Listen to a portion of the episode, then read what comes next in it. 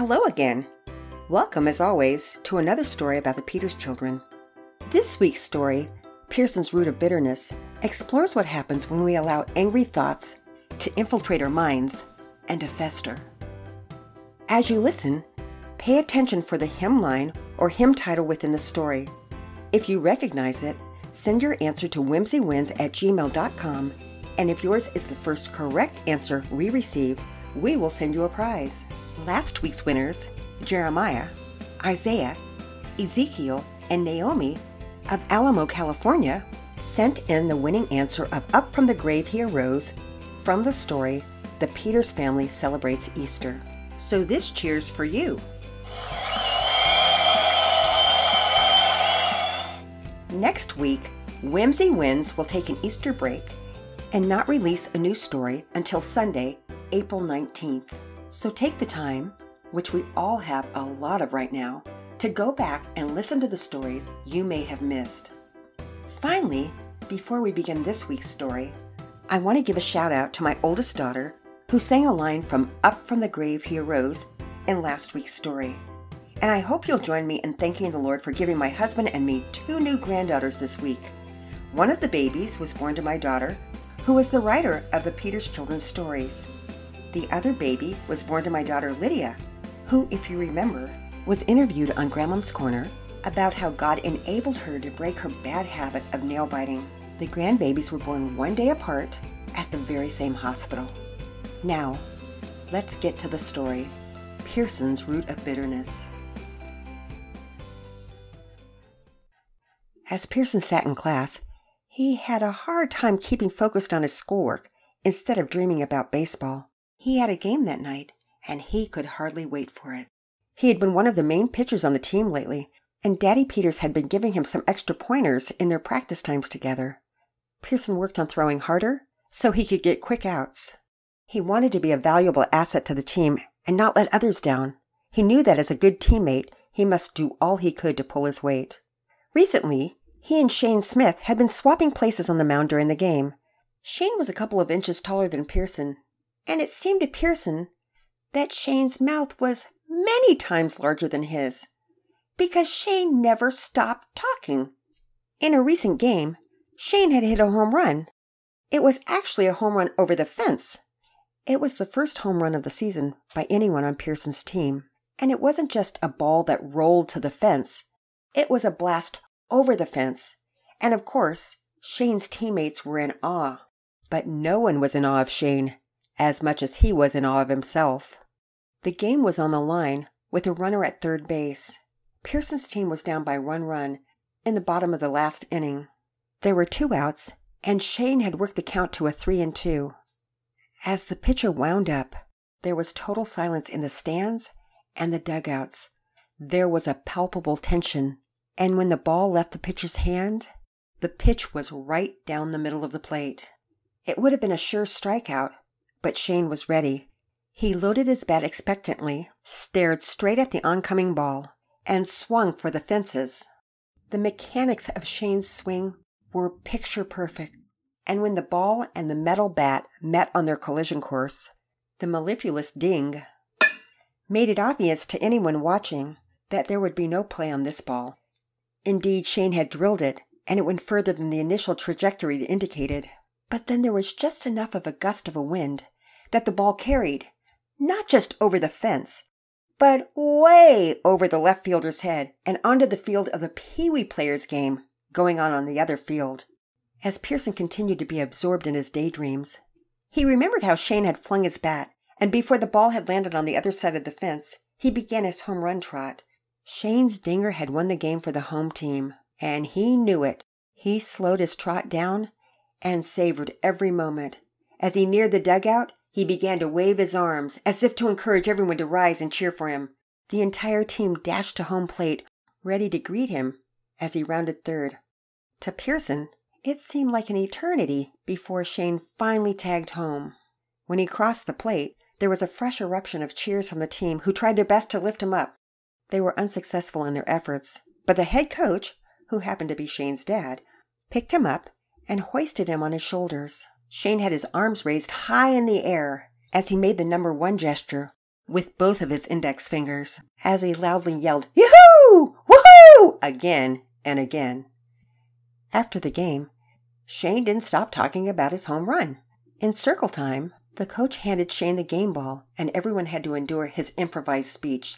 Listen, I just watched the ball closely, swung with all my might, and there it went. And I put in a whole lot of hard work to get here. Maybe some of you guys will hit a home run sometime, too. Pearson wanted to roll his eyes, but knew better. He glanced at Daddy Peters, who was watching Pearson with a steady gaze, as if to say, Watch it, buddy. Be gracious. So Pearson tried his best to be as gracious as possible. But he was starting to get pretty aggravated. As if that weren't enough, in the next game, Shane, still pumped from his home run and sure that he was the talk of the town, was giving verbal pointers to everyone in warm ups. Hey, Mike, why don't you change your grip on the bat? Pearson, if you make sure to watch the ball better, you can hit it in the center rather than hitting so many pop ups. Tad, make sure you don't drop the bat head. And on and on and on he went. Shane talked and talked, and it was apparent that everyone was starting to get a little bit annoyed with the unsolicited peer coaching. Despite their annoyance, and to their dismay, Shane was even more successful in that game. He had been called in as a relief pitcher, and he absolutely destroyed the other team's hitters. And he went 4 for 4 at the plate with a double, a triple, and three RBI. Ugh! He continued to run at the mouth, giving unwanted suggestions. Shane wasn't the only one having a good season. Pearson, too, was having a pretty good one, especially given that it was his first season of playing organized ball. He got at least one hit nearly every game, and his pitching was growing stronger. He had become one of the better players on the team, but not much recognition was flying his way, and Pearson credited Shane's loudmouth boasting with that. Pearson was having a hard time not obsessing about Shane's behavior. His heart was at the bursting point, and he had determined in his mind that he would really let Shane have it the moment he started in the next time. Shane would be sorry if he tried to give him any more advice. Pearson kept replaying Shane's offenses on an endless loop in his mind until Pearson began to feel bitter and angry. What bugged him even more was that Shane's dad, who was the head coach, didn't do one thing to stop Shane's endless blather. Shane's dad seemed to think that Shane was as good as Shane thought Shane was, and that frustrated Pearson to no end. How would they feel if Shane were the only player on the team? He wouldn't win without the other players. There would be no team. The internal rant continued, and Pearson felt himself growing more enraged. He was in a foul mood by the end of school, and when he boarded the bus, Penelope could immediately tell that something wasn't right with her brother. What's wrong, Pierce? Penelope quietly asked, sitting down next to him on the bus. Nothing, Pearson answered. He wasn't lying. At that moment, he really wasn't thinking about Shane, but all the time he had spent thinking about him in class tainted his mindset until he became miserable inside. You sure? Did you have a bad day? Penelope asked sweetly. I don't know. I no, no I guess not. But but I don't think I want to talk. Okay. Sorry, Mr. Grouch. Penelope was a bit hurt that Pearson had been so off putting, but Pearson ignored the name calling and stared out the window. When they arrived home, they walked up the driveway together and noticed that Daddy Peter's car was already home. He must have gotten home early that day. Pearson was cheered by the sight of Daddy Peter's car. As they passed the great elm tree in the yard, they were shaken by a loud shout. Roar! They pretty much jumped out of their skin as Daddy Peters charged out from behind the tree. Penelope was overcome with laughter. but Pearson would have none of that. He was happy to see Daddy Peters for sure, but his mood had been so sour that it was difficult for him to overcome it in the moment. Daddy Peters! That was so hilarious! I'm going to scare you the next time. I'm going to find a way. So you better be on the lookout, Penelope exclaimed. You'd have to get up pretty early in the morning, Pen, to find a way to scare your brave dad, he replied, embracing Penelope in a gigantic hug. Hey, Daddy Peters. Hey, what's wrong, bud? Daddy Peters asked, hugging Pearson next. Nothing, Pearson replied dejectedly. Pearson's a Grumpelstiltskin. He's been like that all the way home, Penelope declared. What about it? Is that true, Grumpelstiltskin? Daddy Peters asked. I just don't have anything to say. Pearson sounded defensive.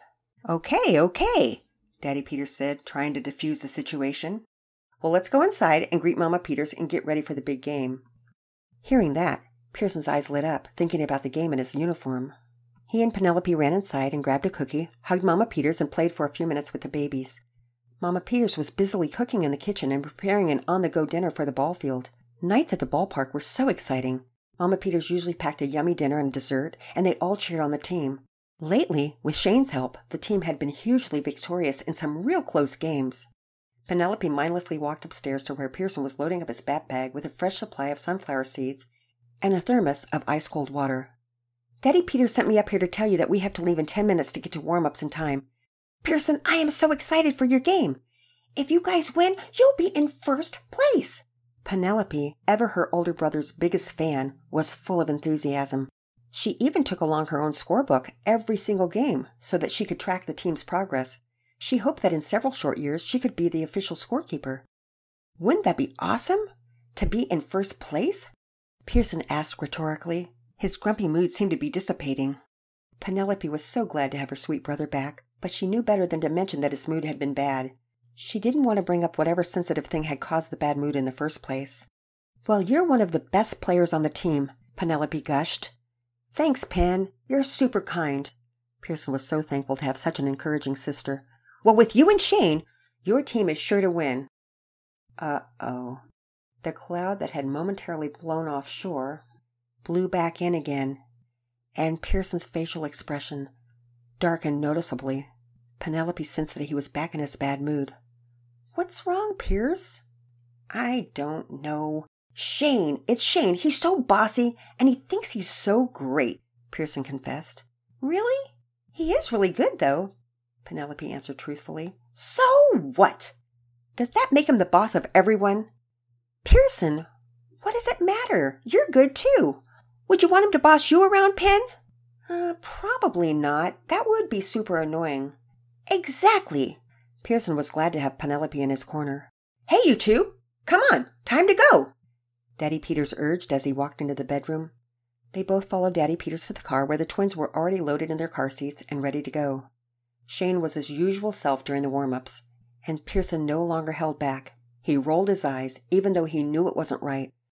When Shane walked by Pearson as he was warming up to be the starting pitcher, Shane started in. Hey, Pearson, you should hold the ball split finger.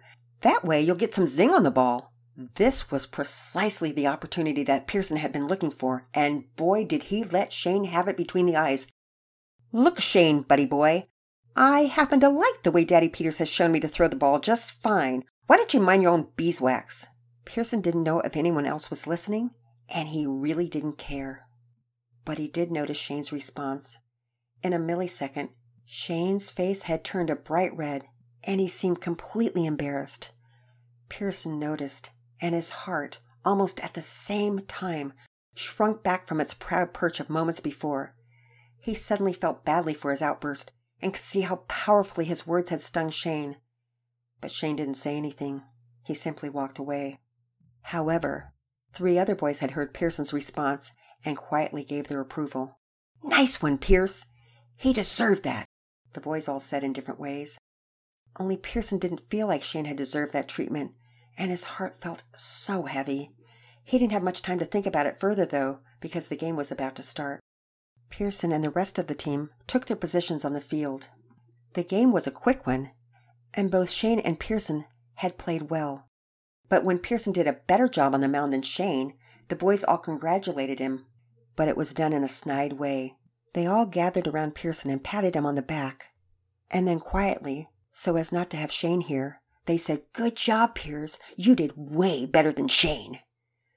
Pearson saw that despite their stealthy cheers, Shane had overheard, and his face again grew crimson.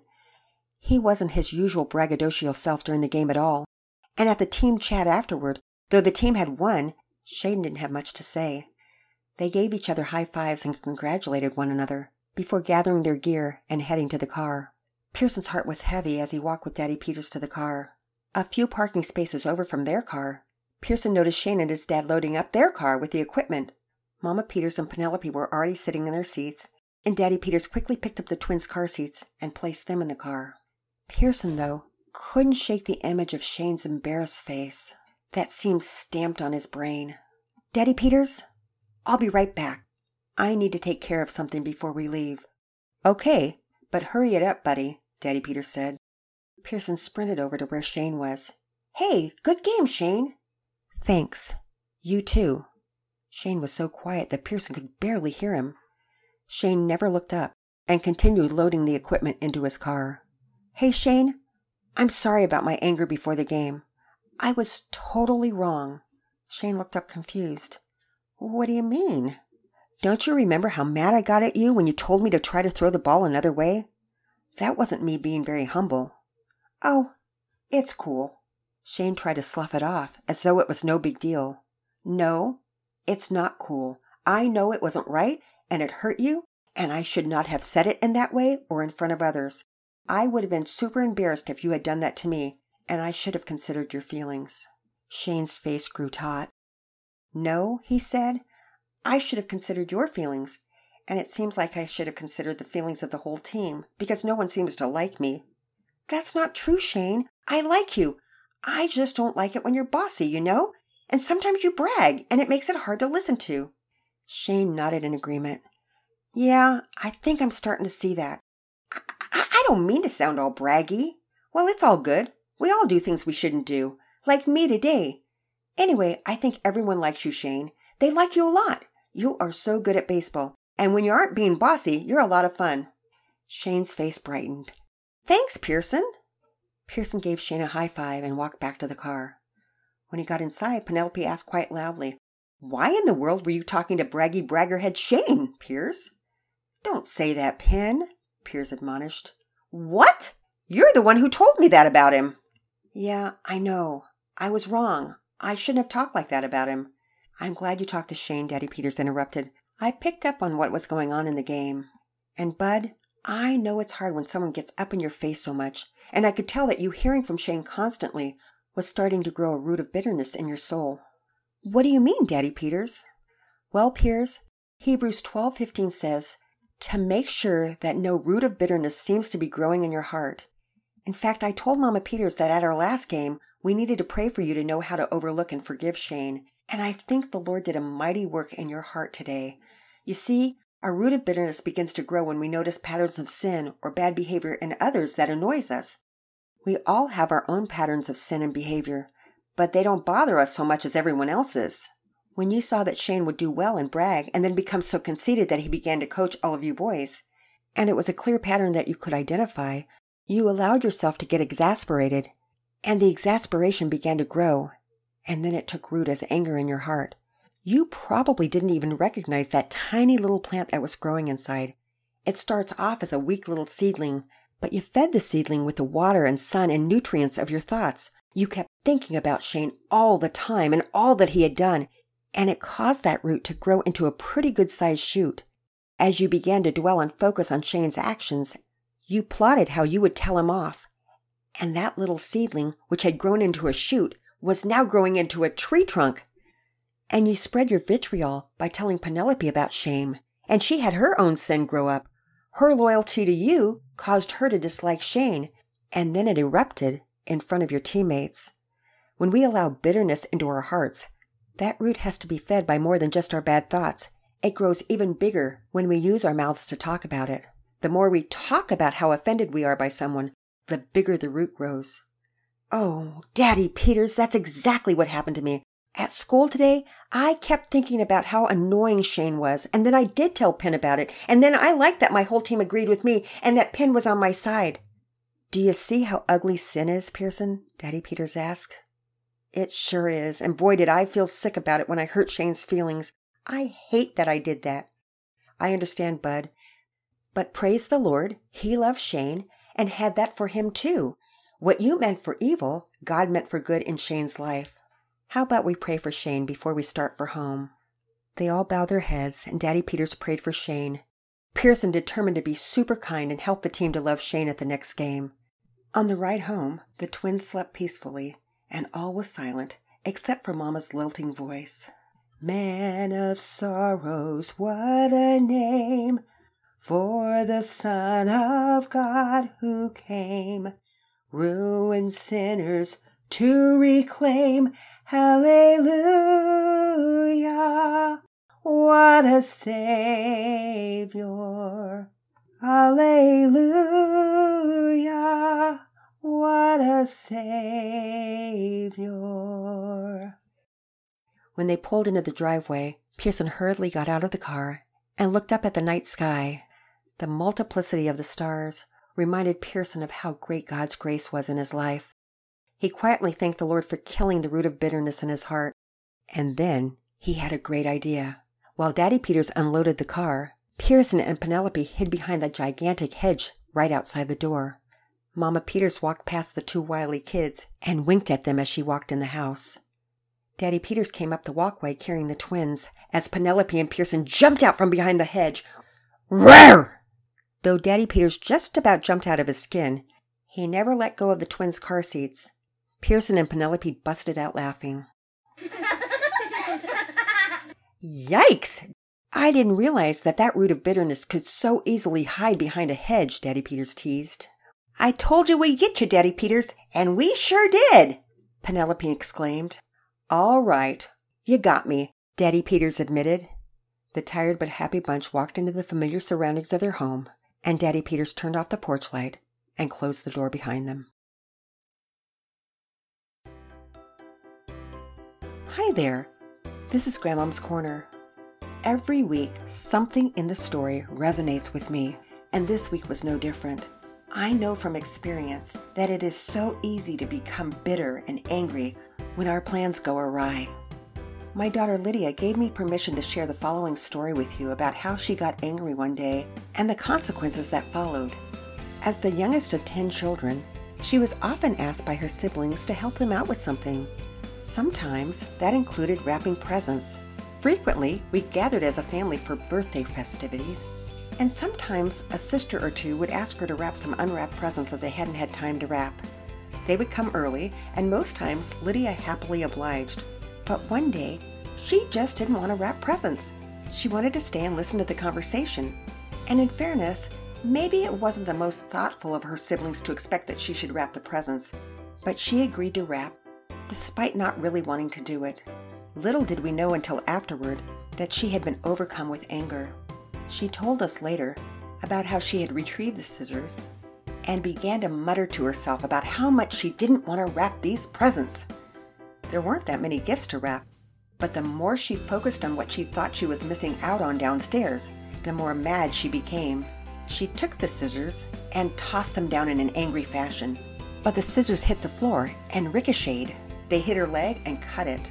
She reflected later that despite cutting herself, she was still seething and angry. Praise the Lord, though, she finally confessed her sin of anger to the Lord and apologized to everyone for the way she had acted. But the cut on her leg made a scar, and it's there to this day. Every time she sees that scar, as small as it is, she is reminded to make sure she doesn't let her anger get the best of her. Proverbs 29:11 says, "A fool always loses his temper, but a wise man holds it back." As we begin the 5th week of staying home, it is so easy to let the circumstances drive us crazy, and sometimes we lose our cool. Work at keeping your emotions in check, and don't be a fool and lose your temper. Be the wise person who controls your emotions. It isn't easy, but continue to look to God to give strength and pray that many will come to know Jesus during this time and that God will give wisdom to the officials. The Lord willing, we'll be back in two weeks with a new story. You don't forget to come back too. Bye for now.